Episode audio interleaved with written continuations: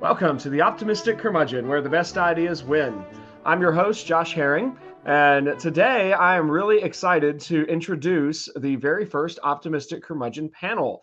Uh, on this panel, we've got uh, a returning Optimistic Curmudgeon guest, uh, Shane Trotter, uh, and then joined also by Jeremy Adams and August Meyrat.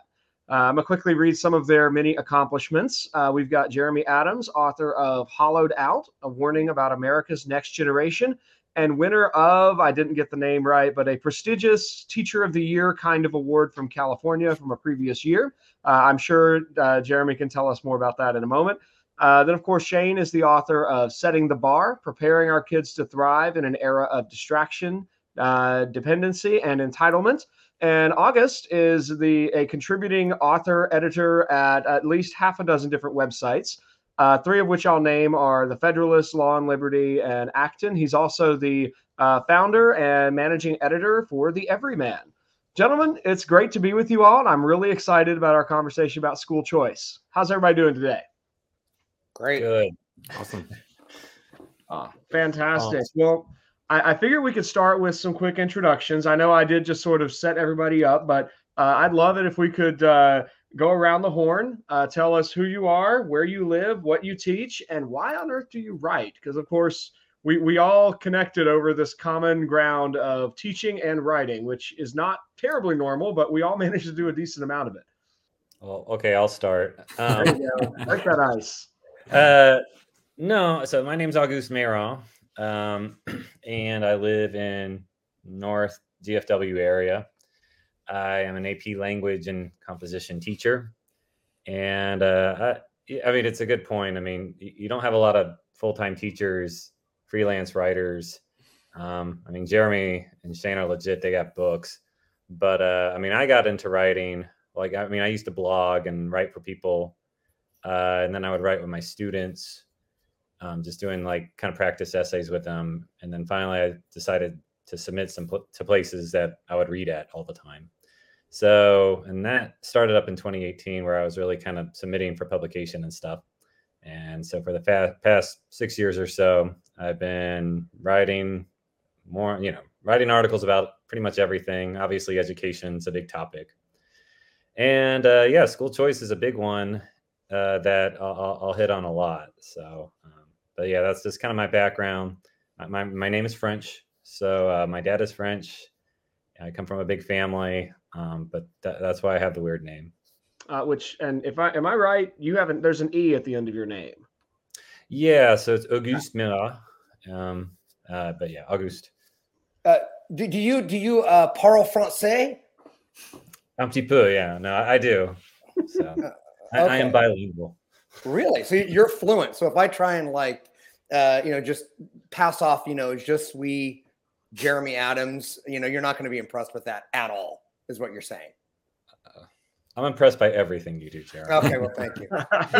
He- I, I thought the the pink shirt was kind of a bold choice too. I, I, you know, I knew I knew Shane would do something totally look like he's about to go work out, but I wanted to look kind of, you know, spiffy for it. So Well, well, Jeremy, you are representing uh, California on our, our uh, East Coast and I am, United I am. podcast. So you got to bring the I vibrant color. I mean, That's true. Wow. That's true. Well, my name is Jeremy Adams. Uh, I've been teaching uh, for 25 years, or as my students like to say, a quarter of a century uh, at Bakersfield High School.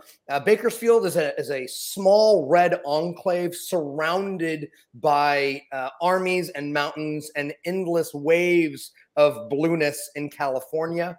Um, I teach, uh, I taught uh, AP government and AP macroeconomics and world history uh, and uh, I've taught at universities uh, for 16 years um, until kind of my my writing responsibilities kind of got so big. I, I really uh, it was tough for me to, to kind of moonlight in that way. Um, I, I write uh, simply because I, I think that there's uh, kind of two different outlets of kind of having a meaningful connection as an educator. The most intimate, organic one, obviously, is the power of the classroom. Mm. Uh, I- you know, I, you guys in here, I admire you so much. You guys are all doing extraordinary things. I know Josh is going into like admin world, and Shane's going to be an educational entrepreneur. Um, but but to me, nothing's ever going to replace the magic and the majesty of being in the classroom and making that personal connection and being able to point to a human being and saying, I made a difference to that person. So, you know, I will never leave the classroom. Um, you know, in, until I until I retire. But I, I, write because I do also believe there are really important things that need to be said, uh, and I believe that uh, to a certain degree, modern teachers are a kind of weird amalgamation of Cassandra uh, and Nostradamus. Um, you know, we see things and say things that people don't want to hear, um, and we see it before anybody else does. Uh, I get kind of annoyed uh, that you know people in the Atlantic or the New York Times are all of a sudden discovering that cell phones are bad for kids. Uh, we knew this back in the dark ages, for goodness sakes. Um, and so I, I do want to be that voice in the wilderness, uh, and, and I do want to say the things uh, that that that sometimes uh, need to be said. Uh, and I and I also do believe that writing is an art form. Uh, and I and I believe that you know art is is something that really cultivates the human soul and raises the human spirit, and to take a part of that, I think is is why I do it. So I hope that answers the question. Oh, definitely, it's a great answer. I love that idea, the uh, the majesty of the classroom. I think it's so easy to be stuck in the mundanity of it. That it, on the one hand, I go back and forth because there are times when I look at the, I try to think about what's the most significant work I could do, and my brain goes to like how can i empower dozens of teachers or how could we scale up stuff but uh, in my teaching journey this year involved uh, stepping in to pick up three sections of 11th grade history at the tail end of the year. And i was reminded that honestly teaching is why i got into this. I did not get into this to uh, plant millions of classical schools all around the world. No i got into it because I love reading old stuff with kids and seeing them discover that they too can understand the ideas that Locke and Hobbes and Machiavelli and Austen and Goethe and Dickens and Rabelais and uh, all of these figures are talking about and see how that transformed their lives. I, I love that phrase. Also, I'm going to have a mental picture in my head now of a teacher that's half Cassandra and half Nostradamus. And maybe that's why we're all so grumpy all the time because we see this stuff coming and no one listens to us. And we're, but we're, we're right probably 50 to 60% of the time about the things we're grumpy about, which is pretty good for a prophecy record, I would guess. Yeah, for sure. Oh, yeah. Shane, how about you? Um, first, I'll apologize for my uh, for looking like I was uh, coming from a workout. I, I actually uh, ran workouts. Our summer strength and conditioning program is going this, so I'm uh I'm in the midst of it. Then we had over 150 kids this morning and no end in sight. So um, that explains my look, and uh, you luckily don't have to put up with my stench. Um, but uh, I am in Mansfield, Texas, which is uh, the South Dallas Fort Worth area. So, uh, August, I, I, now know I can't even say your name, so I apologize. Is in the North Dallas Fort Worth area. I'm in the South side. Um, nice part, okay. yeah, but you're in the nice part. Did you say? Yeah, yeah. Basically next to Oklahoma. Yeah, yeah, yeah. Um, and uh, I my teaching journey has been kind of uh, funky. Uh, I was uh, I've taught basically everything you can teach uh, in uh, social studies or uh, certainly history uh, in Texas, and then uh, gradually I found that the it was very hard to push towards excellence. Mm-hmm. Um, in, in the classroom. So the avenue to push people towards excellence in Texas was in athletics. So I, I kind of created a, a I drafted and pushed and helped create a position as a full time strength and conditioning coordinator for a campus. Um, and I've been doing that for about seven years now. Uh, and in parallel, I wrote my book and uh, I've started to work a lot more, though, with the academic side. Um, I've put a couple um, proposals in that have helped me. I have uh, two elementary campuses that have jumped on a pilot program I wrote um, and we're starting to you know i've done a, a lot of uh, educational trainings for the district kind of taking on a health and pe curriculum lead uh, so kind of a different uh, uh you know a, a, big turn from social studies but uh, it's keeping me on the academic side looking at you know the TEKS and, and, and being very involved um, on the academic side and writing is uh, what i do to stay sane Mm-hmm. Um, it's it's where I can make the world uh, make sense, uh, and it's also the been the best avenue I've ever found for learning. Uh, it's it, you know I love to read, and I have to do something with all the all, all, all the new ideas I, am learning and reading about and the, the, what what they spur in me. So uh, yeah, that's that's how I stay sane and uh, hopefully make some sort of impact there. It's been uh, it, it, also an amazing avenue for meeting great people like like y'all. Fantastic. Uh, well, Shane, as just one quick follow up, and, and you can dodge this if you don't want to say anything about him on uh, in a public venue. Uh, but since you are probably the only one of the four of us, I'm going to say, who uh, is, is in the the world of weightlifting uh, in any way, any capacity, do you have any thoughts on either the strange right way, like far right obsession with weightlifting, or uh, Andrew Tate as a, a bodybuilder, weightlifter type person? both of those things have like weirdly taken up more of my time in the last couple of months not because i get into weightlifting at all but because i keep being associated with people who have more connections on the alt right and the far right and they seem to also be obsessed with bodybuilding and i just think this is a strange the strangest confluence of things any thoughts there I, I would say that it's it's unfortunate that the right has jumped so far and I'm not very very into bodybuilding um I, I, I like the functional. I I like looking at fitness almost philosophically uh, as as kind of a, a, pursuit of excellence as a well-rounded person. Um, you know the the ability to ability to be useful. Um, and uh, yeah, so the bodybuilding thing doesn't really appeal to me. And Andrew Tate, I'll, I'll be honest, I, am not on social media at all. Um, uh, you know, sometimes I plug back in when when I need it here and there, but it's been a while now. And uh, so Andrew Tate, I I am familiar with the name because uh, I I open to debate is a podcast I listened to, and they were hmm. debating something about him recently.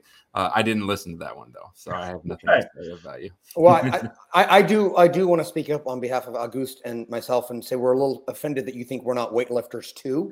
Oh, um, so I, I don't know why you jumped to that conclusion, but yeah. uh, lift, bro. Come on, man. Yeah, come on, come on, bro. I, mean, I, think I think I think Josh, it's, it's pretty clearly a reaction um, to it's kind of a pendulum effect um, mm. where you get, I think, one side of the progressive that will tell you that gender is a complete cultural construct, um, and, and and I think that uh, the right is going to respond to that by saying, well, let's just show you exactly what manliness is, and we're going to demonstrate it for you. We're going to uh, be as bro, male, red meat as we can be, and we're going to put it in your face about it. And I think it's just a reaction to that, uh, if I had to guess.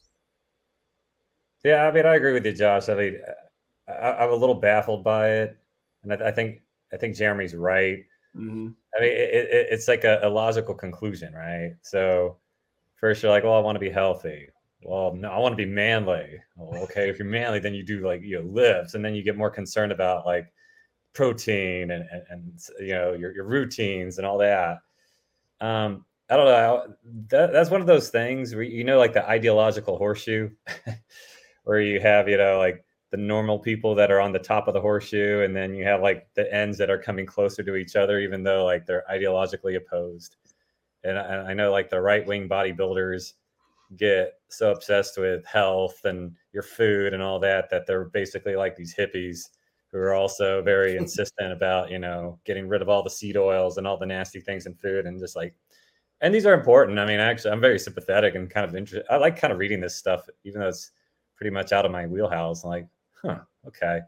Um, but no, it's kind of interesting. And the Andrew Tate thing, like I'll ask my students about it. Y'all probably have too.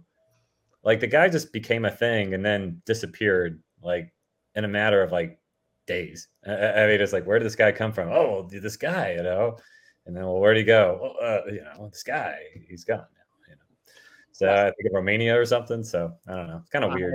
Yeah, I think mania is probably a good way to think about it. I, I became aware of him when I was on a debate trip with some high school boys, and I was driving the the. We had two vehicles, and yeah, there was a, a team mom who was driving the the vehicle that ended up having all the girls, and then I, of course, me and another male chaperone had the boys' car, and uh, two things happened. Our we rented a car. Obviously, just go on record saying none of us were smoking weed in the car on a school chaperone trip.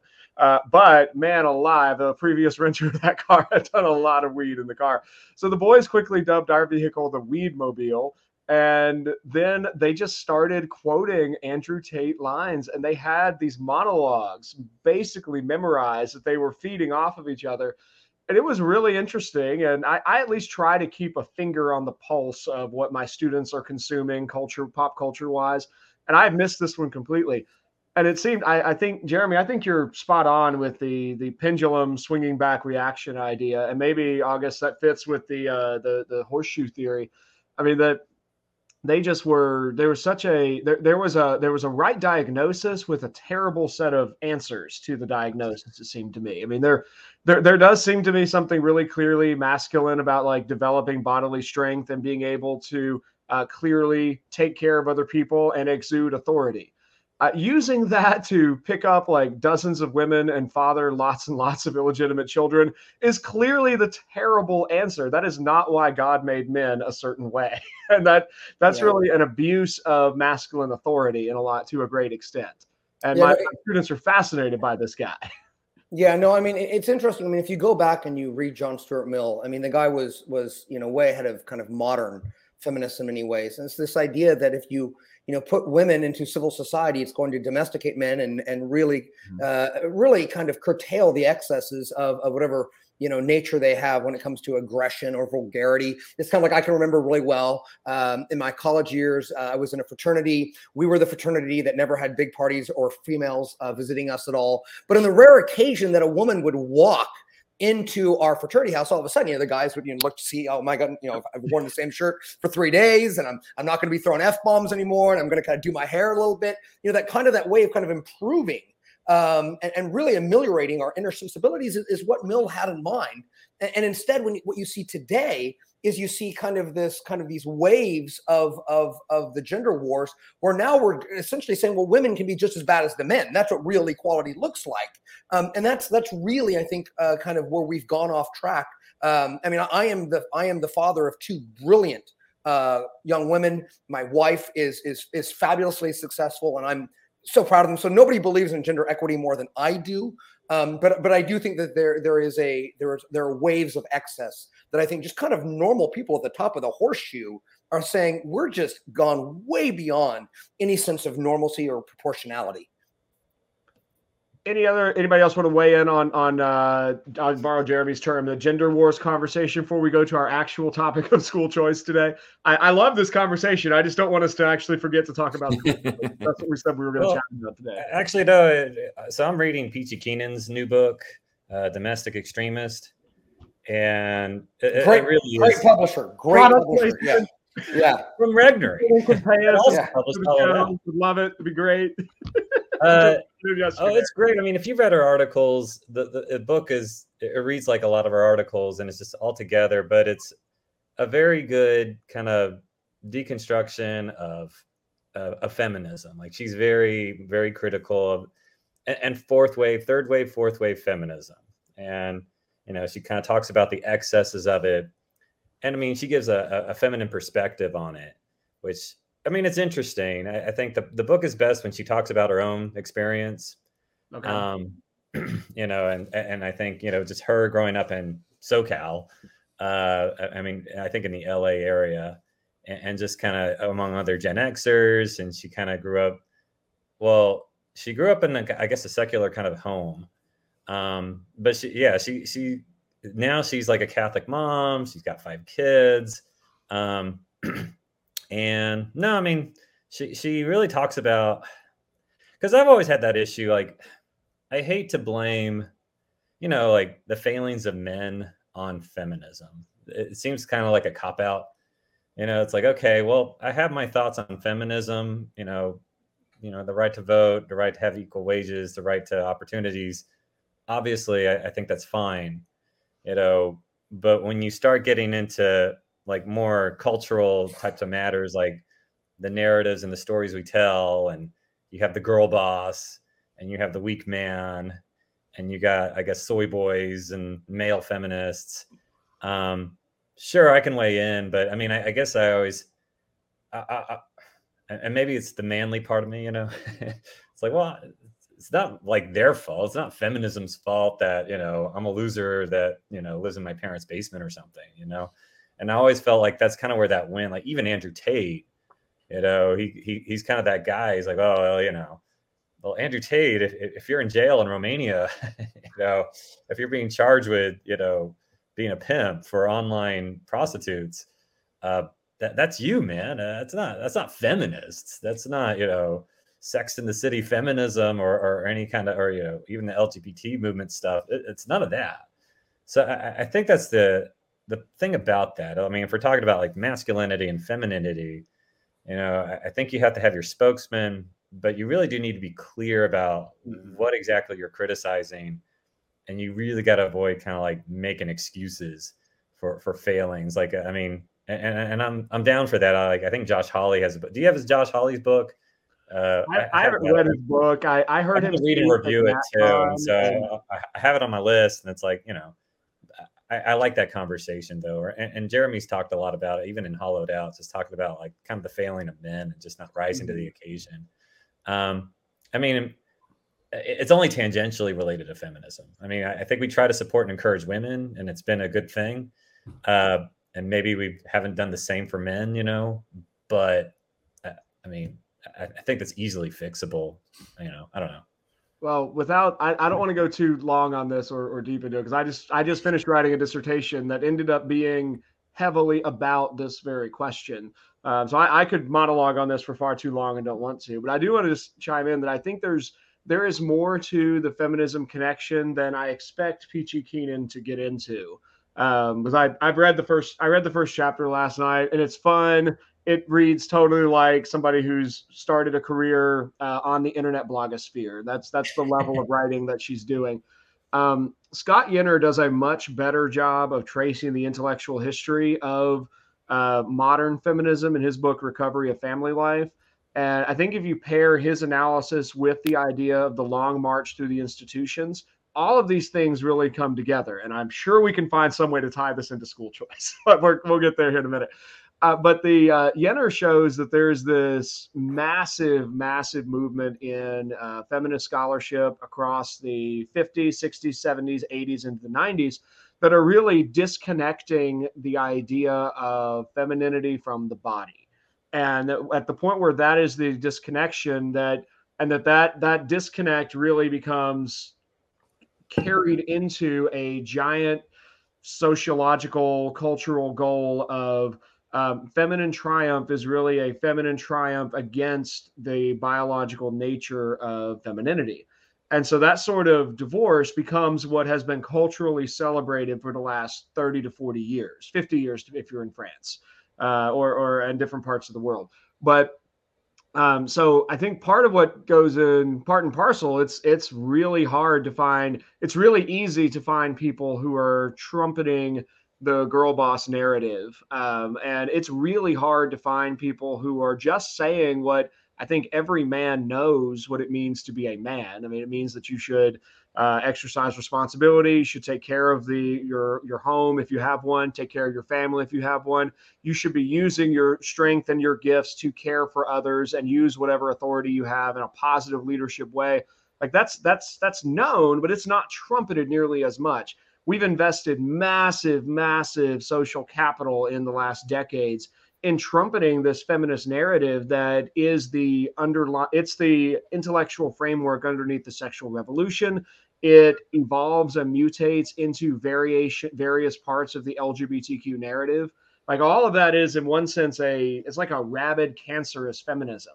There's a there's a healthy kind of feminism that starts with equality before the law once you get past that equality before the law it gets into really weird areas uh, and so I think part of, but that that's that's where all the energy and effort has been for the academically for the last, I would say probably since 1948 and the or 1952 and the publication of Simone de Beauvoir's The Second Sex. Like feminism has been on the upswing ever since then, and I don't know that the the answer is to have a manism or a masculinism that that creates a counter body of literature, but they're at the very least like uh, we got to get rid of a toxic feminism and and get back to encouraging both men and women to be actually what they were made to be and that that would lead us to a healthier position as a society.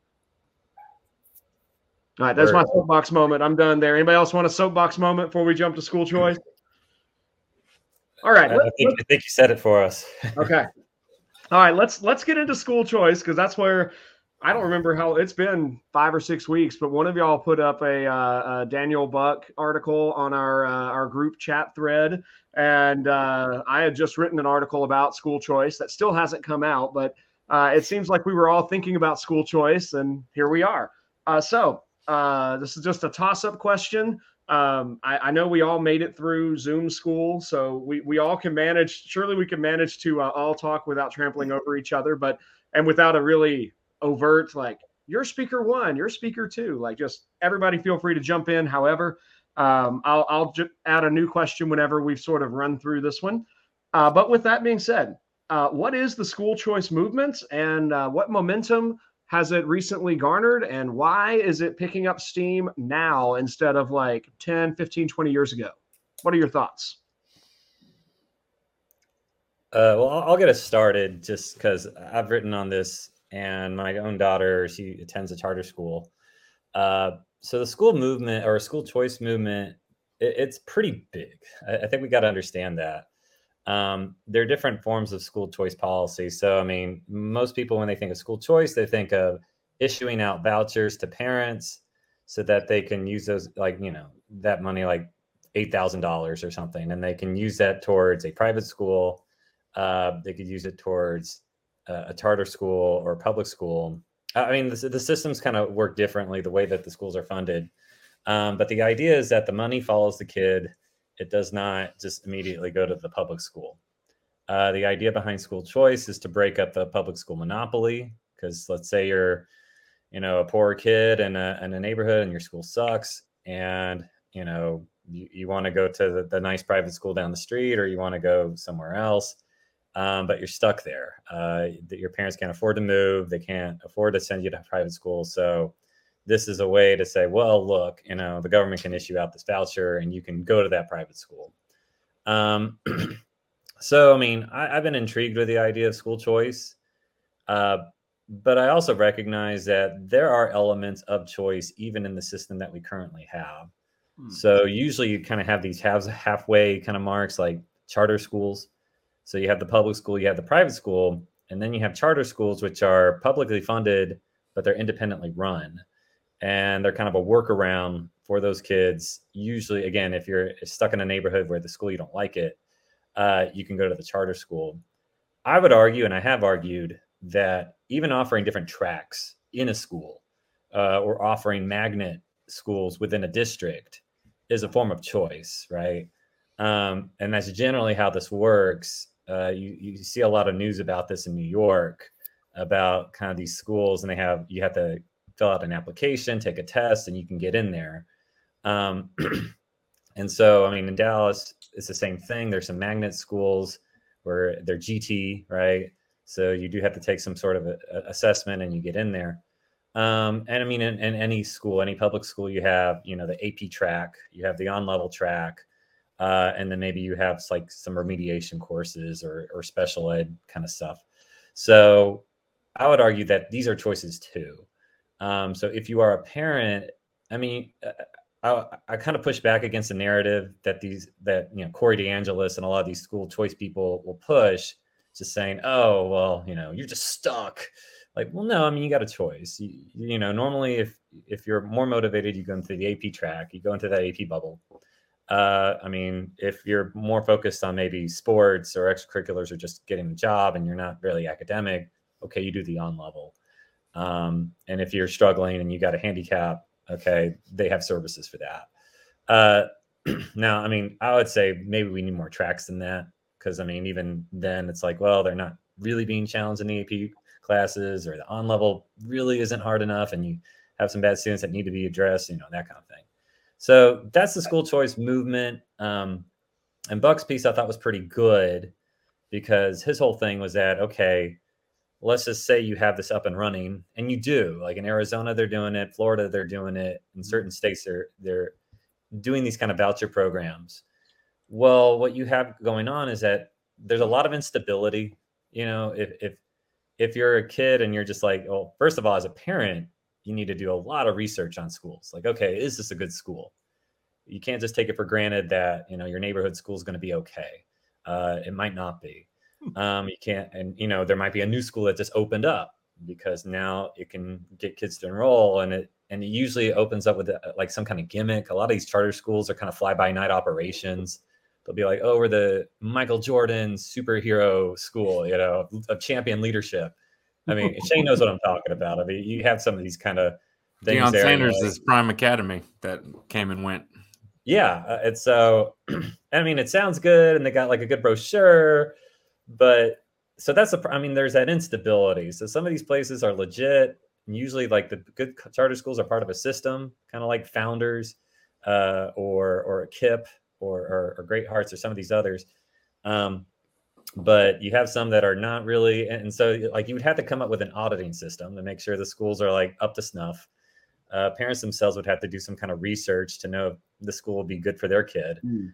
Uh, and if the kids in the school and they don't like it, or it's just it's not what they thought it'd be, like, well, do they get to pull out? I mean, can they, you know, go to a different school? So that creates a lot of instability even within the year. And then teachers are usually not paid very well at schools outside. I mean, maybe Josh, you could speak to that. But- I, can. Yep. uh, but well, I mean, in a lot of private school systems, um, yeah, the teachers aren't paid as well, or a lot of charter schools too. A public school, I mean, if you're a teacher, and that's why I teach at a public school, they offer the best salaries. Um, and so, I mean, that that creates a lot of turnover even at school, you know, at schools, right? Because even if you believe in the mission of the school, and I would love to work for a classical school, a classical private, pla- classical pro- charter, uh, you know, I know I'm going to have to take a pay cut. Um, and so you, you you would have to make that trade off. I mean, and that's kind of how Buck kind of organizes his whole essay, just as trade offs, right? It's like you're not going to have as much stability. The school is not going to be that center of community anymore now because everybody's just kind of going to their own special place. Uh, and so, I mean, and those issues I feel like can be addressed just through policy and just through, um, you know, experience. Um, but you know, so that's the thing. School choice is a very has many heads, has many facets to it. There are many different stages to school choice, to full school choice, uh, and there are some issues that pop up once you have that kind of system.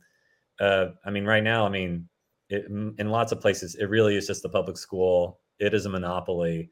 There's not a lot of incentive to reform, Mm. and if you're kind of stuck there, you, you do what you can, but um, it, it is an area where you can make a lot of difference in society if you want. Yeah, I, I, I think a lot of brilliant points uh, made right there. Um, I guess the two things I would say is like, you know, you ask Josh, where is this coming from? Uh, and I think there's kind of a really twofold there. Number one, obviously, is I do think there is this powerful and palpable sensation that you see in things like, you know, the Virginia governor's race two years ago and all the conversations you see that, you know, education is public education in this country is getting worse. Um, and that you see all of these failures happening in the American classroom. Uh, every other day, you see a no- new study about how now eighth graders know less about American history and civics than at any point in American history. You know, we see things like graduation rates going up at the same time that math and reading scores are going down. I think there's this powerful sense that public schools are failing. They've been failing for a long time and it's getting worse. Now, I would argue and quibble with that, by the way, but I do think that that's the perception that's out there. Um, you know, in one of my, uh, my one of my teacher books, not hollowed out, um, I actually quote the same thing that Buck quoted in his article, which is that you know there's this in political science we always uh, kind of when you're teaching about you know incumbency advantage, we always talk about the fact that um, Americans hate Congress, but they love their congressman. You know, we love you know we love to kind of have a a five percent approval rating for the institution, but you know it, it really really the problem is the other 434 you know sons of a guns. Our guy is awesome. You know mm-hmm. we love our guy or our, our girl. We love but it's everybody else. Well the same thing is true i think in education largely which is that if you ask the average parent hey what do you think of american public education as this kind of vague nebulous thing? They'll say oh it's awful. It's terrible. We're doing awful. And you say well how- what do you think about the education your child received oh, it was pretty good. You know, I'd give I'd give my school an A or B, but I'd give the whole institution a C or D. And I think that feeds this idea that we have to have some kind of a uh, a, public policy impetus or tool to solve all of these problems. Um, but but I, I would add a few things onto what Auguste said there. The first one is I think though that um, I think sometimes one of the issues we have is that we kind of overcorrect for things. And I think most people really are, by and large, happy with uh, their public schools. Um, at the end of the day, um, I, I, and again, I, I don't want to sound like I'm, you know, the kind of union rep, uh, public education guy here, but but I, kind of am, and, and, I will tell you that this is an important conversation, and I think that absolutely there should be choices. Though I think Auguste's point that there are lots of choices within a school is a brilliant point because there are lots of tracks that you can take within a school. Not only that, by the way, there are lots of tracks that you can take in a community. Um, you know, in my community, we have something like we're the largest public high school district in California. And if you don't want to go to your neighborhood school, you can go to a different one. And they're very, very different within that system. Um, and, and, actually, if I want to have some fireworks here, I'm going to quibble with Josh here a little bit. Uh, there was an, uh, there was a line in your article where you said mainstream public education has a singular vision. I don't think that's true at all. I think you, you go to different districts, different schools, different classrooms. There's lots of different visions, lots of different pedagogy, lots of different opportunities going on there. But I would just say, kind of broadly speaking, because I don't know how long you know the, the, the podcast is going to last. I will say, I still think this conversation, as important as it is, is cosmetic.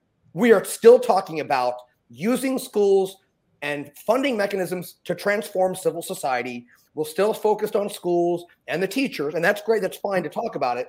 But we all know that 90% of what happens when it comes to the outputs of a school is dictated by the inputs, what happens before those kids even get to the campus. And again, politicians don't like talking about that. Mm-hmm. Uh, uh, you know, intellectuals don't like talking about that because they want to fix things and they want to give the latest and the greatest and the avant garde idea.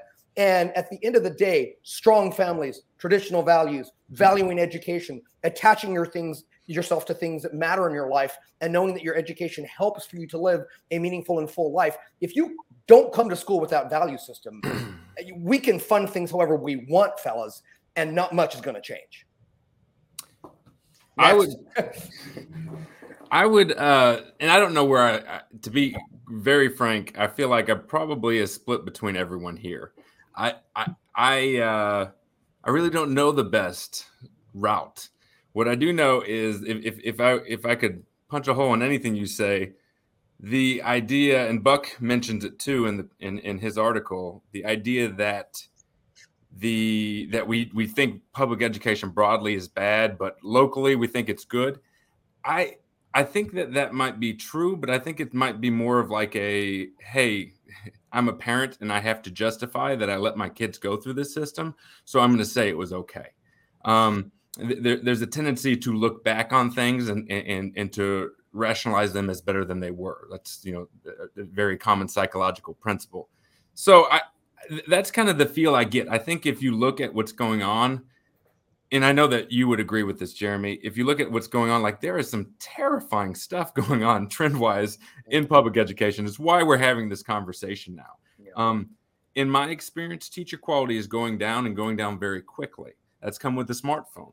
Um, so the, the the quality of our teachers, the availability of good teachers with the teacher shortage, the number of good teachers going into public education, um, and, and at you know at the center of this, I think, is the smartphone too um, which is uh, giving making it harder on teachers so that really good teachers don't teach as well as they used to because they're tired of fighting the battle. There's this apathy that's just rampant in schools. Um, and, and and and so that that's important to kind of wrestle with like how do we address that issue how do we address the lack of quality people in public education um, the other thing i would say is you know uh, the, the point of there are tracks, there are choices within public education. Um, I think that there is more of an image of tracks than there really is a track. Now, there certainly are tracks. Um, I, I, just think that that could be overstated that there are options within public education. There certainly are, but uh, you know, not there's not the diversity of options that I'd like to see. I don't have the option to um, put my children in, uh, uh, you know, uh, in a real committed to excellence, a program truly committed to excellence. I've seen the AP track become more and more watered down. What we get when we see the college credit um, option is that a lot of these, a lot of these college uh, professors come over, and there's a giant variety uh, in, in, the quality of them and, and their standards. Um, what I see is a lot of really good students who have to, you know, who half their day they're just playing around because they're allowed to Um, you know, th- these are AP track kids, but they're taking their computer, uh, you know, whatever computer class, and that's just the expectations. You have five minutes of work and you know, uh, 85 minutes of play every day. Um, and this is in good schools uh, uh across the area and across the country. I, have spoken to a lot of teachers over the past year, so th- that's concerning to me. Um, you, you, talk about the other thing I'd say uh, quickly is you know Jeremy talks about, and I completely agree.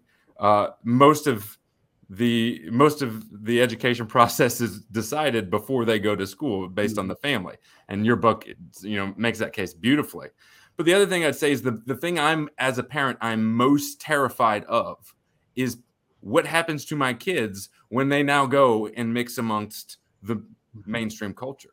Uh, particularly, the they're exposed to uh, public education and the norms of these students uh, within the classroom and w- with, within the halls within public education. It terrifies me um, because that that is the most insidious uh, threat to to to my own children. I, I believe, um, and so these are things that I think have to be addressed, and they're the crux of why we're having this conversation now. So I've got a long list of things as y'all were running through that that I, I want to try and respond to in some semblance of order. Um, but I want to I want to go back to uh, kind of where Auguste started a few minutes ago about like what exactly is school choice. Uh, and I think the largest component we ought to consider is that school choice is really a question of how do we fund a social good? And it's a question of a monopoly versus a free market approach to education.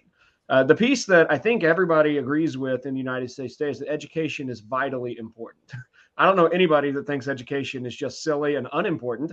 And it's it's one of the reasons why it's one of the things you can spark really strong, divisive debate about real fast. If you tell us, I, I was on a uh, uh, some buddies and I did a um, a ten mile uh, beer ruck a few few weeks back, and I was talking to this one guy that I thought we could have a good debate with, and he's telling me all about how he's really he would love to have marijuana be legalized in the state of North Carolina, which I think is a terrible idea for all kinds of reasons. But then I was like, and I just somehow managed to bridge that over to like, you know, I'm really excited about the school choice funding bill here in North Carolina. Oh man, I had just taken his golden cow and threatened to like melt it down in the fire. He was so angry that anything might touch public school funding. I think that gets at the heart of this because um, one of the things we figured out at Thales Academy is that you can do some really cool things as a school if you have enough money coming in. like when there's not enough money, it's tight. You can't do raises, supply like it's a whole question of supplies. It's it, it just gets bad. What we figured out as a for a private school at least is that if we have about around 500 students per campus, um, there there is enough money coming in at our tuition point that it means we can do a lot of cool things. We can do subsidized trips. We can do we can hire extra folks to help with uh, lift up burdens on the campus and so on. We can do all kinds of stuff but it's tied to scale and it's tied to an amount of money coming in per student, which, as I understand it, is pretty similar to the way, at least in North Carolina, our public schools are funded. Uh, the majority of public school dollars are coming from that local county, and they're coming from property tax dollars that are taxed by homeowners and then are sent over to the schools based on the number of students they have enrolled. And this is why students are assigned to a specific district, and different areas do it differently uh, in Wake County, at least, we're mostly tied to the same school that we're districted to. Um, you can you can kind of get around that if you know the system and you you know which forms to submit. But most people go to the schools that they're districted to. So we're talking about school choice, we're talking about, as Auguste pointed out, it's the the dollars follow the student. If a student in North Carolina uh, and then uh, the most different states set this up so differently. We're currently up to seven states that have passed school funding bills in the last two years, which is why, again, this is a conversation worth having. Most of them have a dollar amount that is indexed to the family's income level, that wherever the family decides to enroll that student, those dollars go to that school, which raises all kinds of questions. If I want to send my kids to a Baptist school, can the state money go to a Baptist school? the Supreme Court ruled last year in this case involving a, a, a, an Episcopalian school in the state of Maine that the answer is yes. Uh, if they if I want to send them to a Catholic school, even if I'm Baptist and the best school in my area is a Catholic school with nuns who are going to wrap my kids' knuckles, like uh, can can that happen? If I want to send my kids to an atheist school that's going to teach evolution and progressive ideology and tell me that any uh, connection between God and morality is the dumbest thing ever, can I do that? Like that's that's the question here. And the the school choice position, I think, as I understand it, is one that says uh, basically let the market solve the question of what do parents really want. And instead of the state setting up a single apparatus whereby the public education monopoly is the only choice you have, um, let a thousand potential school models blossom. And everybody realizes if you can have a workable school model that parents are willing to sign their kids up for that meets basic state criterion, you too can get a slice of state funding to cover educational needs. So I think that's really what we're debating as we're discussing this. I mean, that's that that is the school choice question, uh, and it it draws up a lot of things. Uh, I'm going to hit a bunch of other things real quickly, and then then see where what where y'all go from there. Um, I I think the competition element is key because, as several of you mentioned, um, currently in the status quo in most towns and most states, there are not good competition options for public schools. The private school options are prohibitively expensive. So if I'm a private school parent, I'm not really comparing my private school experience to my local public high school experience. Uh, those are just kind of two separate economies. Uh, but suddenly, if if I can have ten thousand dollars of state money to put my kid wherever, well, that gives an incentive to a private school to lower their costs to bring in more kids, and it means that the public school now has to fight to keep my business as a parent.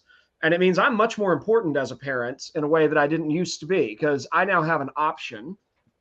Now, to the local community element that uh, Jeremy and Shane y'all talked about, I, would be really curious uh, if y'all's experiences with this because I mean, I in full transparency, I was homeschooled and then went to a private Christian school for high school, so I didn't have that particular connection in my context at least, we have so much transient movement into uh, the Raleigh Durham area that I don't think that exists in the same way that it once did. I think 30 or 40 years ago, there was a tight connection between parents who went to that school and still live here and raise their kids, and their kids go to that school. But I don't think that exists in nearly the same way. So I'm not sure if that community point uh, still stands. Um, to the point about parent investigation, I think that's absolutely true. Uh, and, but I would argue that that's already the case. Um, if parents aren't actively involved in their schools and aren't actively asking whether or not their teachers are good human beings, um, there is some really troubling stuff happening. I don't know if y'all saw the report out of Chicago this year. Um, 3% of Chicago public school teachers were found to have committed some sexual indiscretion involving a minor this year. Now, you can like with all stats, you can look at that one way or the other. That's only three percent. I'm like, good lord, three percent. That's a, and and we're talking about a pool of like forty thousand teachers. Like that's a lot of people to have had indiscretions in a in a single school year. And those indiscretions ran the gamut. This was a this was a this is a big report. It was pretty. It was it was also hushed up pretty quickly. Uh, the the teachers union in, in Illinois is uh, pretty pretty strong at keeping bad news away. Um, Jeremy, you wanted to push back against the singular vision line. What I at least meant there was a uh, a an accept, a widespread acceptance of a progressive approach to education that I would root in John Dewey, a utilitarian framework about uh, job prep rather than learning for its own sake, um, paired with a general secularity uh, and then the monopoly that teachers' education programs have over licensure. All of that builds a similar perspective within public education that may or may not have, it's got strengths, it's got weaknesses. I would also add the um, widespread reading of Paulo Freire's Pedagogies of the Oppressed to the uh, list of factors that build a, a singular vision that the and that that's a that's a generational thing. I mean, when I talk to older teachers, they don't really think their job is to liberate the oppressed. But when I talk to younger teachers who have come through a formal education program, every single one of them has read Paulo Freire, and they believe that that's that's what they're there for. Um, last thing I want to say about this is that the other thing that I think is has at least created a ton of articles, and I think is there's there's something true to it, uh, you're a for a public school family to be looking at shifting over to a private school model or something that a school choice uh, voucher program might incentivize is also tied to how much woke stuff have those parents encountered in their children's education Um, three particular examples that I can give article links to if, if anybody wants. Um, here in Wake County, we had uh, Christopher Rufo reported on Wake County, which I was kind of excited and very distressed to read about. Uh, we we had a, a county-wide. Uh, we're we're one of the largest school count, public school counties in the state or in the nation, uh, but we had a school-wide professional development training that was particularly uh, teaching on the uh, at that point it was the gender genderbread man and uh, the like social justice awareness and diversity equity inclusion all of that was kind of piped in for an annual pd for teachers um, this week in annapolis or really last week in annapolis maryland uh, the federalist was reporting on uh, a, a bunch of muslim parents that were protesting uh, the uh, sexuality and uh, book choice selection focuses in their local schools, and they wanted that kicked out. Um, Joy Pullmann wrote about a really interesting group of like, on the one hand, there's fundamentalist conservative Christian parents, and then there's fundamentalist conservative Muslim parents. Both were protesting the uh, Dearborn, Michigan school board uh, over books that were included in the in their library. I know we're all watching these things, but I think that the more that is included in public schools, the more it raises this question of, well, if this is at my school, can I get my kids somewhere else without breaking our family's finances? And that's where the the school choice bills become really, really interesting. Okay. Jeremy, you keep making faces, so why don't you? Yeah, well, yeah. I mean, there, there, are a few things. First of all, those things are out there. I'm not saying they're not out there, and, and they make for good articles in the Federalist and for Fox News and everything else, and they're there, right? And I get that. I'm not denying that. And I know Auguste and I have kind of had we've texted privately about this, but that is such a that is such a peripheral issue to really i mean i can't get my kids to pay attention josh. You know i mean I, I, I can't get them to read. You know i mean? I'm not worried about a bunch of people coming in and you know, and I'm sure that there's you know inappropriate books in Florida that you should probably remove, and I'm I'm sure there's some really you know crazed teachers on libs of TikTok who are teaching, and I'm sure that that's out there. But like you know, we're talking about you know parents and choice, and and I'm really I, I am all for that. I mean, I am very I am a very conservative guy. I believe in the market, but I do believe when you use the market to try and discipline public entities, those public entities are very resilient. And I think one of the things we have to keep in mind is the number one problem that I see in my urban high school is not that parents don't have choices, it's that literally they are just not involved in the life of their children. I mean, so we're having a conversation about, you know, which private school should they go to? Do we want to focus on a kind of progressive or conservative or religious? And that's that's all fine. But I think it misses the broader point, which is just simply we have a whole generation of young people who are growing up without really substantive adult role models in their lives. Um, and, so to me, that's that's we, we almost have like this bifurcated problem. Um, I went and spoke at this really great conference back in October. It's called Parents United. Great people, James Lindsay, whose work you just uh, were really referring to a minute ago, um, you know, was there. I mean, a lot, you know, it was really, really great. But when I was talking to them, it was kind of like, well, this is and their their their their worries and their concerns, Josh, are absolutely valid, right? We don't want to have all the you know, a lot of the progressive ideology infecting the the you know our schools and the curriculum. And and you are right. You and Shane both bring up a great point about this kind of huge chasm when generational teachers, like younger teachers, see their role as very therapeutic, not really curricular, mm-hmm. right? And so you're absolutely right about that. But I would tell you, there's really like we're, we're talking past each other here in some ways because I'm telling you, if you're on the bottom side of, of the socioeconomic ladder, nobody's talking about this. Nobody. My problem is that parents don't even check their children's scores or answer emails or come to parent night or even know what's going on. Uh, much less, I want to have this rich spectrum of choices about how the funding mechanism is going to work and where I'm going to send them. So again, I guess I just I, I'm I'm I get a little frustrated because I feel like if there's one thing that really kind of can bolster a child's you know success chances in, in American civil society, it is education. And I, I think that um, you know, frankly, to a certain degree, and, and I know this sounds kind of harsh, but if, if you have two two loving parents, you come from a middle upper class home, and you've valued education since you came out of the womb, and you've always known you're going to go to college, frankly, you don't even have to go to that great of a school. You're going to be okay. You're going to be okay. You you have a good work ethic, you have the right values, you can survive bad teachers. I'm really worried about students who can't survive bad teachers and failing schools. And how do we fix that?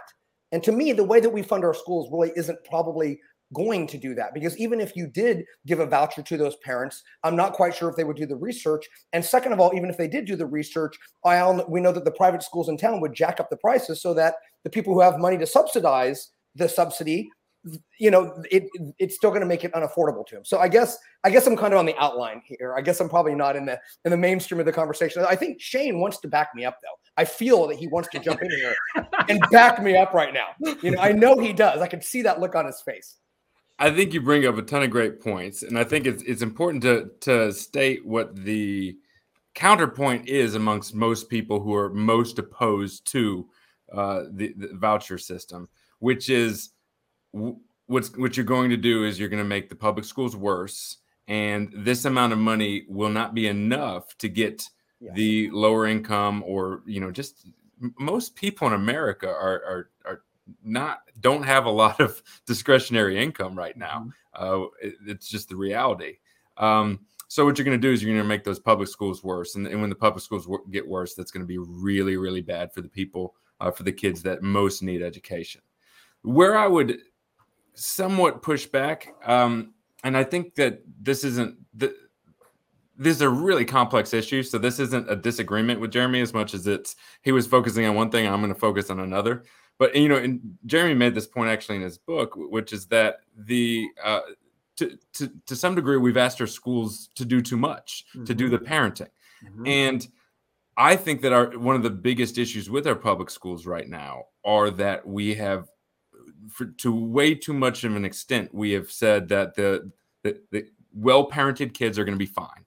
So we're just going to organize the system around focusing on bringing up the bottom. Uh, I've, I've written quite a few articles on, on that. You know, it's just overemphasis on the most disadvantaged, uh, the least successful, the people that you know that, it, that once you're in high school and you don't know basic you know multiplication, that really have no are not going to be benefited by academic emphasis. To be quite frank. Um, and in the process, we've really watered down the entire system. We've brought the entire uh, mean down and uh, so so that's really concerning to me. That's what I've seen personally, um, and, and in in my experience too. There are so many of these kids that do get by. They get straight A's. They, they they've learned to approach school as a big game, and they're good at it. But they don't like learning. They're not going to continue learning, and it's a it's a real travesty because they don't. They're not really active citizens in society. Uh, they aren't reading. I mean, they just don't read. People just don't read much. It's you know I remember Goose saying to me when I suggested uh, I'd be happy to send a book to any uh, of his colleagues that that uh, were interested in reading it. he he, he quit back. Uh, oh, what are you talking about? You know, teachers don't read. It's, gosh, it's so sad, but it's it's it's it's it's more true than it's false. Yeah. They read Harry Potter. Okay. I grew up with Harry Potter. Let's uh, Harry Potter's off limits. I know you're. Is there any? Is there anybody here over forty besides me? I'm. I. I. I no. Okay. Okay. Wait, you're forty? Over forty, Jeremy? I'm not just. just, just well, I had a. I had a birth. He's had a birth. Otherwise, he started teaching when he was like four. No, well, yeah, exactly. But I, I you know, I, I, will get these. I get these kind of. Uh, you know 4:30 in the morning Auguste frustration texts. Uh, and so you know that dude's kind of my first communication in the in the day more often than not. Wake up early, Jeremy. I'm always impressed. I, I, I, know it's just it's just prostate. I have to go to the bathroom. Hours, like, don't, don't be too impressed, man. It's not that it's not, I'm not out there like lifting, even you know, apparently. But um, no, Shane, and, and, and I and Shane, I didn't want to suggest in a way that like you know people who come from you know, like my our children, um, you know, shouldn't be focused on. I mean, I spent my whole life focusing on, sure. on those students. Um, I mean, and I've seen a dumbing down of that. You, I mean, and you know, setting the bar, you do a great job, kind of explaining that that you know, instead of striving for excellence, um, and instead of like literally trying to create a generation of young people that know how to think and, and, and find the beauty in, in, in learning in the hopes of self-actualization uh, that really it's just you know drill and kill um, at, at, this point we've really sap the, the verve and the, and the romanticism of learning, especially for people at the upper end. So I no way did I want to suggest that. I mean, I mean that's what I teach. So, um, but I, I, just meant if we're trying to really, in the aggregate, improve education, um, that you know I, I, look at my students and sometimes I think you know you don't really love my class and you're not doing that great, but you'll probably still be okay. That that's that's the only point sure, that I, I want sure. to make. So yeah, great point. Yeah. Well, I, I would agree with Jeremy in the sense that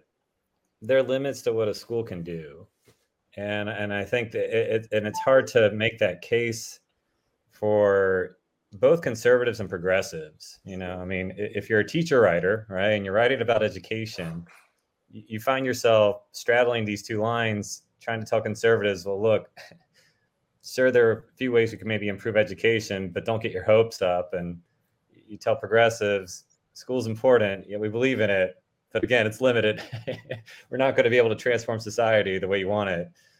And and, and I and I think that's kind of where like school choice. I mean, you, you have these issues. So the things that are afflicting like public schools.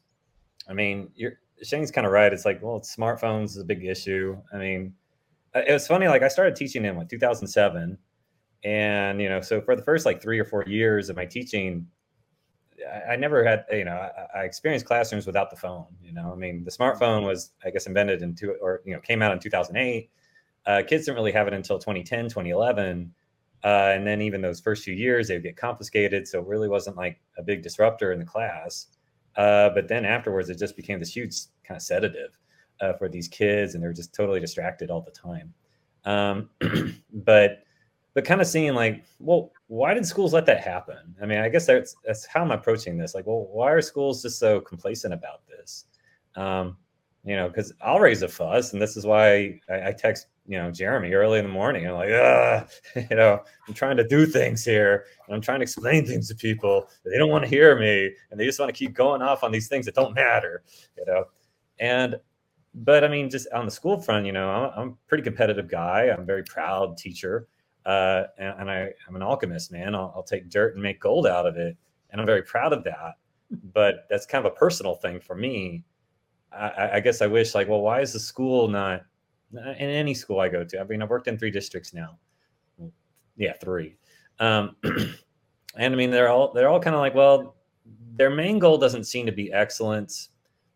They don't really care to compete unless it's sports. I always think that's interesting. Like with sports, you can get that excellence because there is competition and there is some kind of goal and it's objective but when it comes to academics, that whole attitude just shifts and it becomes very subjective.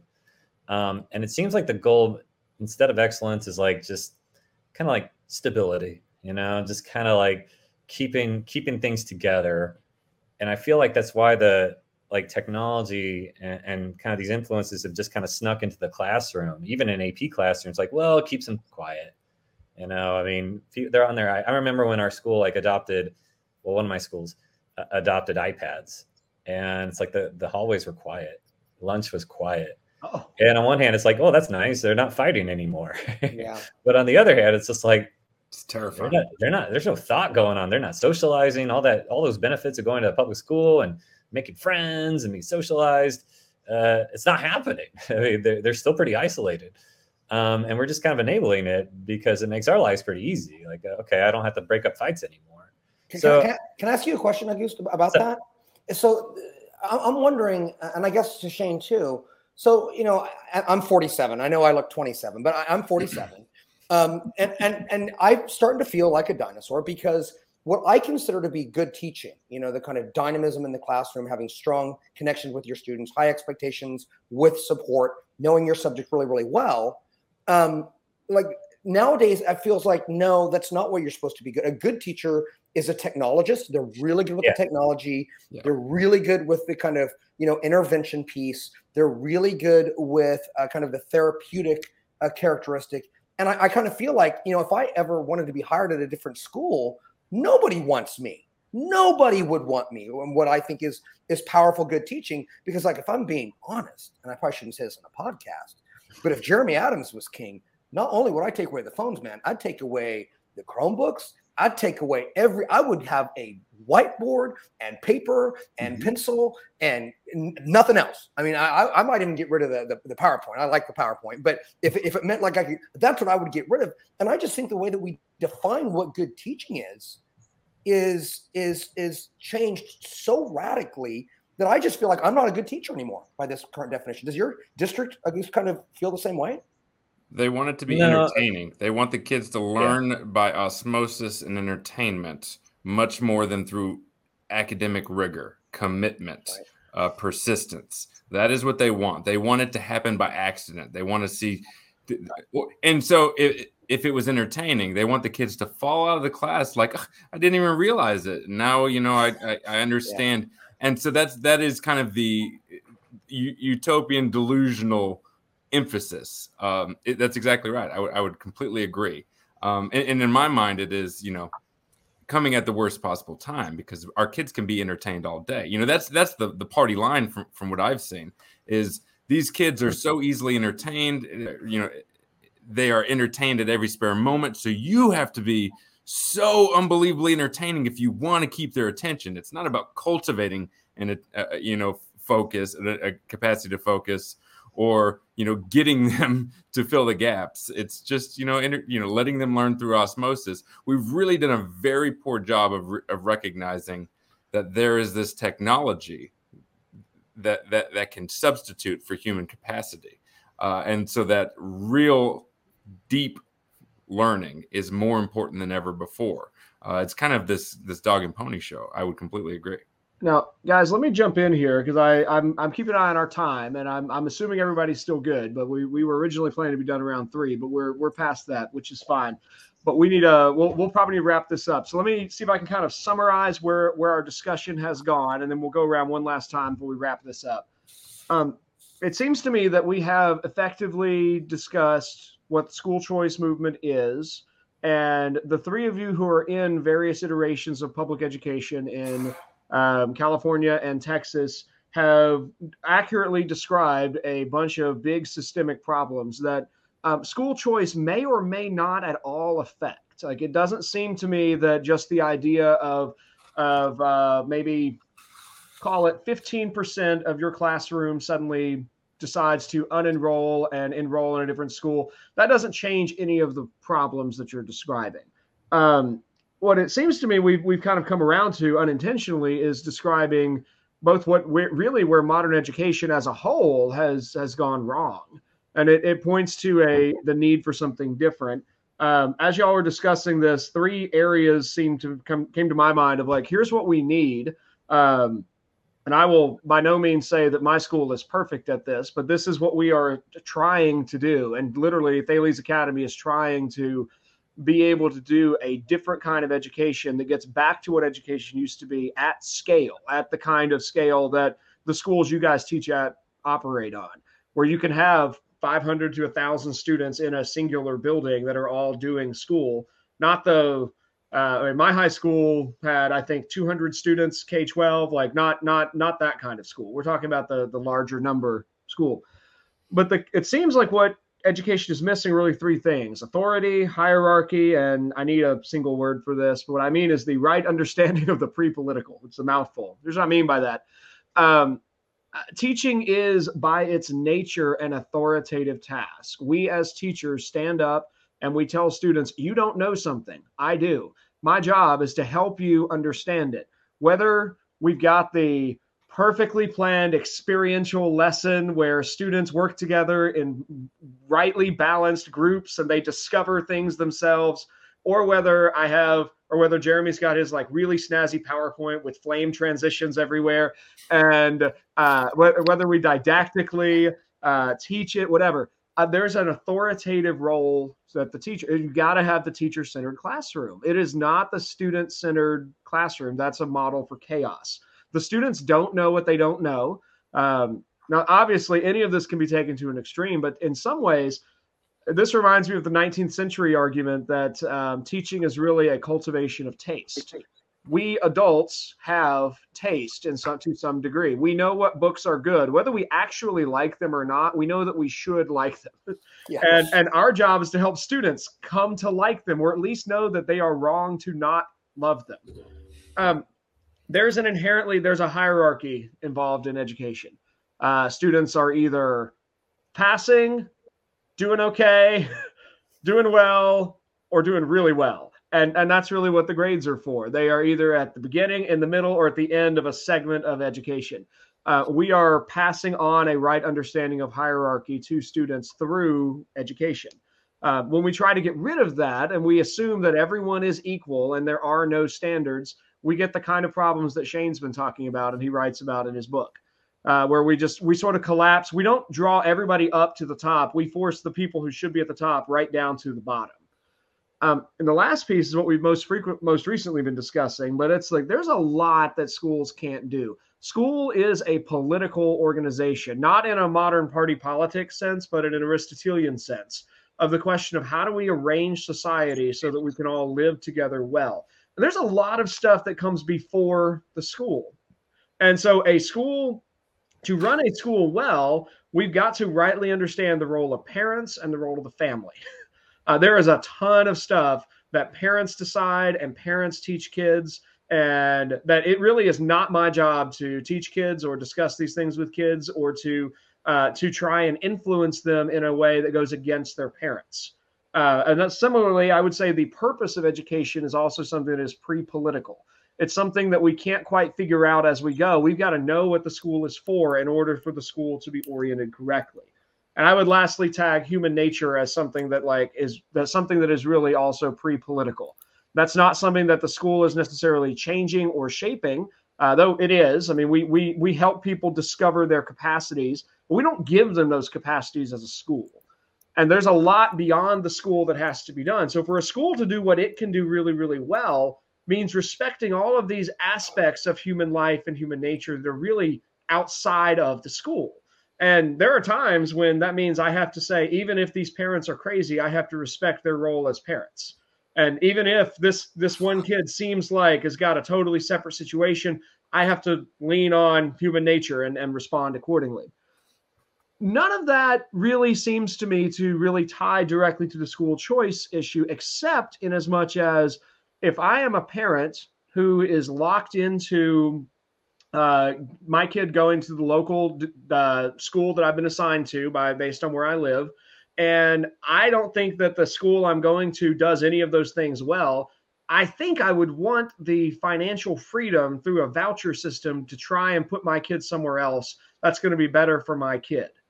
So if some schools are better at all these things than others, that seems to me to be a strong argument for from the parent side and from recognizing those very folks, Jeremy, that you were focusing on, the, the students who are less financially, uh, let's just go with advantaged as a verb there. Um, those are the people who need a strong understanding of authority, hierarchy, and the pre political, even more than the kids whose parents have enough money to put them wherever they want them to be. And so all of that seems to me to make the school choice argument really strongly that we ought to have the ability for parents to decide where they want their kids to go.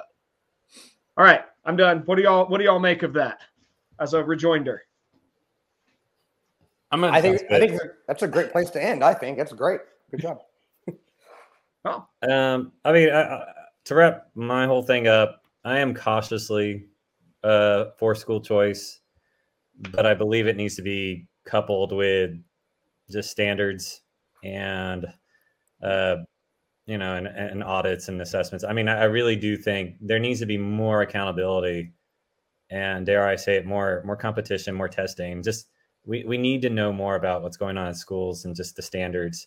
Um, to me, that's the big problem. It's just there's a lot of complacency. And I, I think a school choice kind of initiative, and, and as I say, there are many phases to it, but I think you should try to kind of make that progress to allow more choices, but also attach standards and accountability to it as well. And that's kind of where I stand. I'm cautiously pro school choice, but but not all the way. If you go too fast, then you can disrupt a lot of things and make the problem worse. I'm going to quickly jump in and uh, I'll state that I don't really know what the answer is. Uh, but I think one of the things that um, I don't like about school choice is I do believe in the idea of the community. I think that the decline of uh, social capital and the, uh, has been the worst thing for America. I think a lot of the you, the, the word that stuck out uh, early on when you were speaking, Josh, was scale. And I think a lot of the idea is that we're trying to uh, a lot of the issues that we're we have giant schools, we have a giant United States population, and we're trying to homogenize everything. And I think that is the real uh, the, the, the what's going wrong the most uh, mm-hmm. the most wrong. And if we could, you know, th- there's the at the end of the uh, Buck article, uh, he quotes Hess. Uh, he didn't quote. He just references Hess, Dr. Hess, who acknowledges that we don't speak about airline telecommunication choice as sufficient policies, but deregulation, etc. I think uh, a, a big part of the solution would actually be to have public education that is uh, fra- fragmented, that is broken down, that it is made much smaller, um, to to devolve the uh, authority to the local school again. Uh, we have these giant school districts with eight high schools, with a billion middle schools, a billion, and we don't uh, we don't empower these these educational professionals, and that's where it all breaks down. We try to homogenize things. We, we, we try to create this this one size fits all model where they can't handle the needs on their their local districts. I think if anything, what we need is to break up schools and empower the local school more. That would be my ar- argument. I don't know that there's a movement for that right now, but that would be the movement I'd like to see. I'd, I'd vote for that in 2024. Just saying. Yeah, I, I, guess I'll just kind of end by saying I'm, you know, I'm fairly agnostic on it. Um, I, I, do. I'm really sensitive to what Josh is saying. There's not a lot there, Josh, that you said that I, I really disagree with. Um, on the other hand, uh, I, am uh, kind of with Shane in this idea that I, do worry about uh, the population of students who are the least capable of absorbing less resources, uh, really having to suffer for this policy, um, and that really does, really does, uh, uh, you know bother me uh, probably that that's what my my parents were always worried about uh, was that and I, and I think at the end of the day i mean i, I do want to say that you know i think we're all kind of conservative here in the sense that we do believe that culture and family matters more than any public policy. I think that that's kind of we all kind of accept that as a baseline. But but i will say though that i'm i would support any kind of funding mechanism that attracts kind of the the best teachers to the students who need them the most right? If you want a marshall plan New Deal, Great Society esque kind of government mission, uh, kind of a policy prescription for the future. If you could match the neediest kids with the best teachers, and, and this is where kind of my conservatism comes back, because I do think that oftentimes unions do homogenize teaching. Say, okay, well, we're all the same, so should we all get paid the same? And we can never ever do an evaluation of what a good teacher is. We're all equally qualified once we get a credential. Um, and so, to me, until we can really have that conversation, um, about meeting the needs of the neediest kids with kind of the, the, the teachers who are the most able to do it. Um, and then kind of fold in before what Auguste and I were talking about, which is what even is a good teacher today? What do we want in a good teacher today? And until we're really willing to have that conversation, and until, by the way, and, and I really will shut up here, until we are willing to say the adults have to be in charge of our schools, right? We are not there to make kids feel good and to accept every whim and feeling they have in perpetuity, always and forever. At some point, the adults have to be in charge. And until we're willing to say, like you said before, right is right, wrong is wrong, this is acceptable and not acceptable, two plus two is four. These are the books that educated people should know. You know, the capital of Texas probably should be Dallas, but it's Austin. Or until we're willing to kind of have, you know, kind of an unapologetic dogmatism in the classroom a little bit, um, you know, you're going to continue to have chaos. There's so much I want to follow up on there. I'll confine myself to two, two comments. The first is that I think you just described at least my understanding of what Teach for America is trying to be. And I keep getting, we keep getting teacher candidates who are just desperate to get out of their Teach for America placement. Mm-hmm. So, um, whatever, I don't think a program like what you're describing could work without a clear definition of both what do you mean by neediest students and what yeah, do you right. mean by best teachers like because right. our current attempt to doing that is taking college kids and pay for a year or two year one or four years of their college and then put them in inner city schools and they're just desperate to get out as soon as they can. Um, but the same is i think the same is true for the rest of what you just said. Like and it's it's been behind most of what we've been talking to today so i'll, I'll just toss it in the conclusion. So much of what we're describing are things that Amer- in America we were able to get by on for decades because we had sort of a reflexive Christianity in American culture. That reflexive Christianity is gone, and with it went a, an understanding of a rightly ordered society and the role of parents and the responsibility of children to obey adults and all these other things.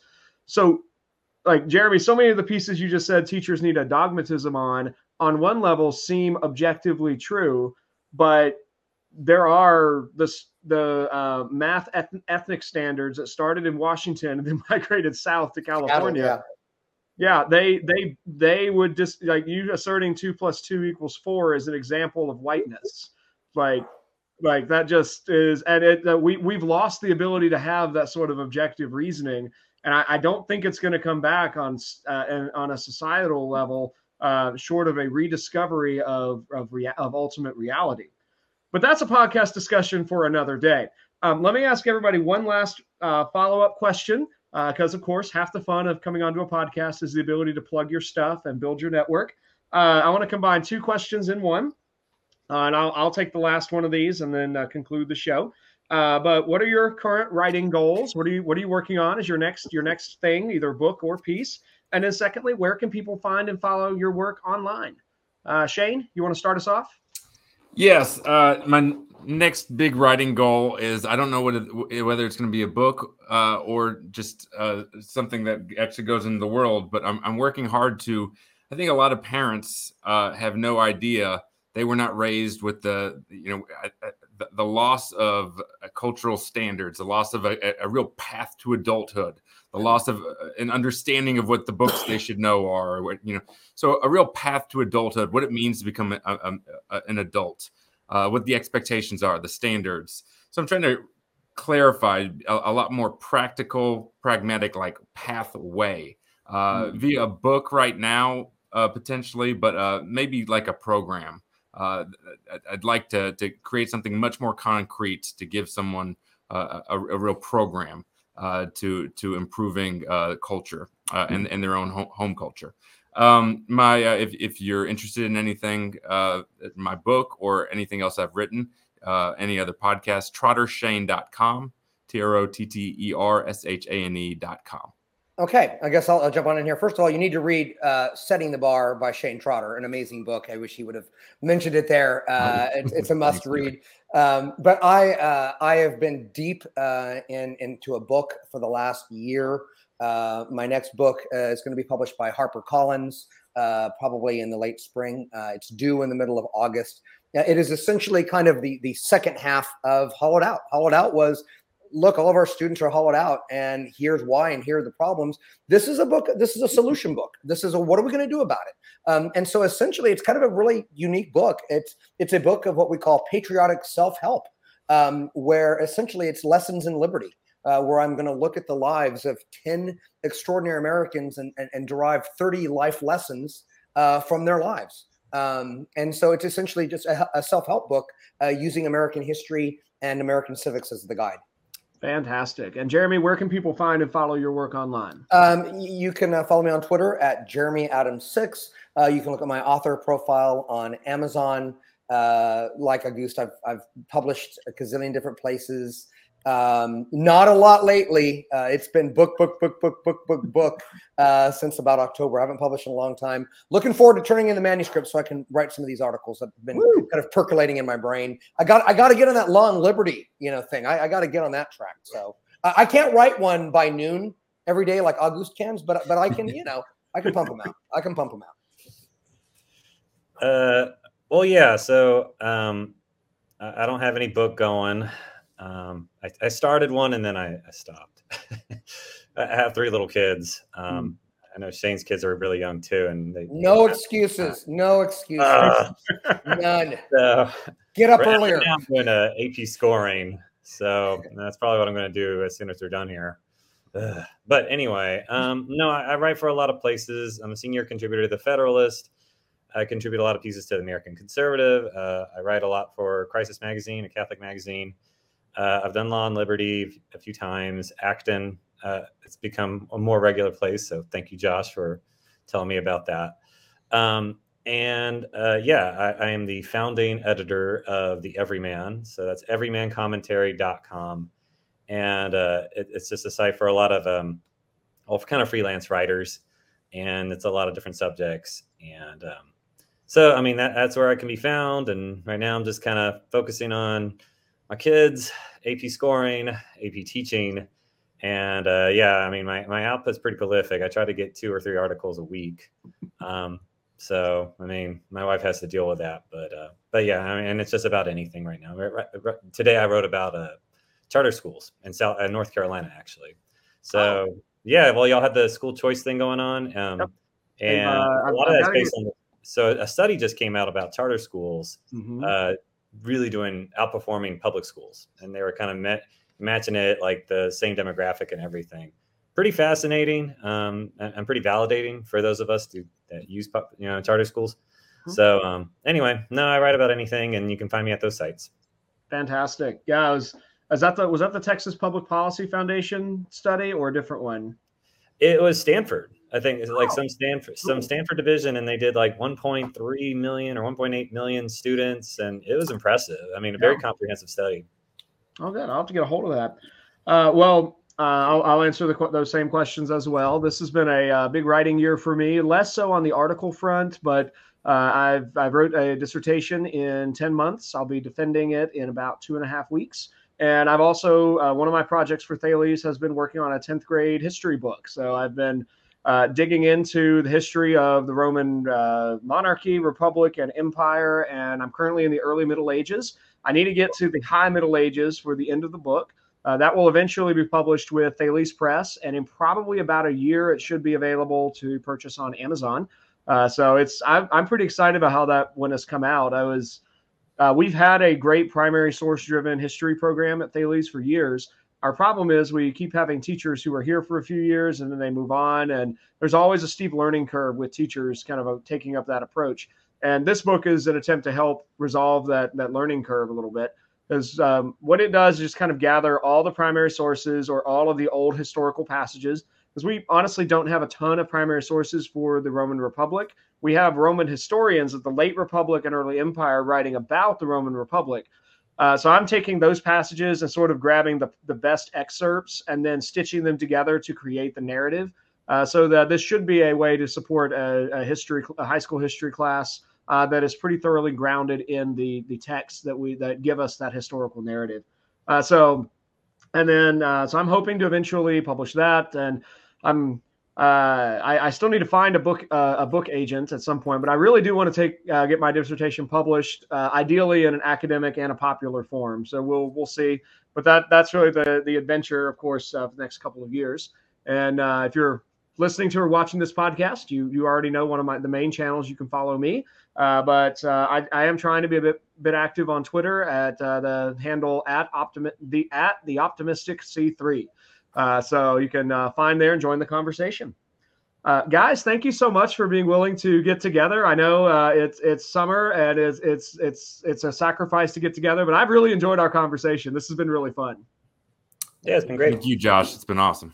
Thank you. Um, thank you, listeners, for joining us today for another episode of the Optimistic Curmudgeon.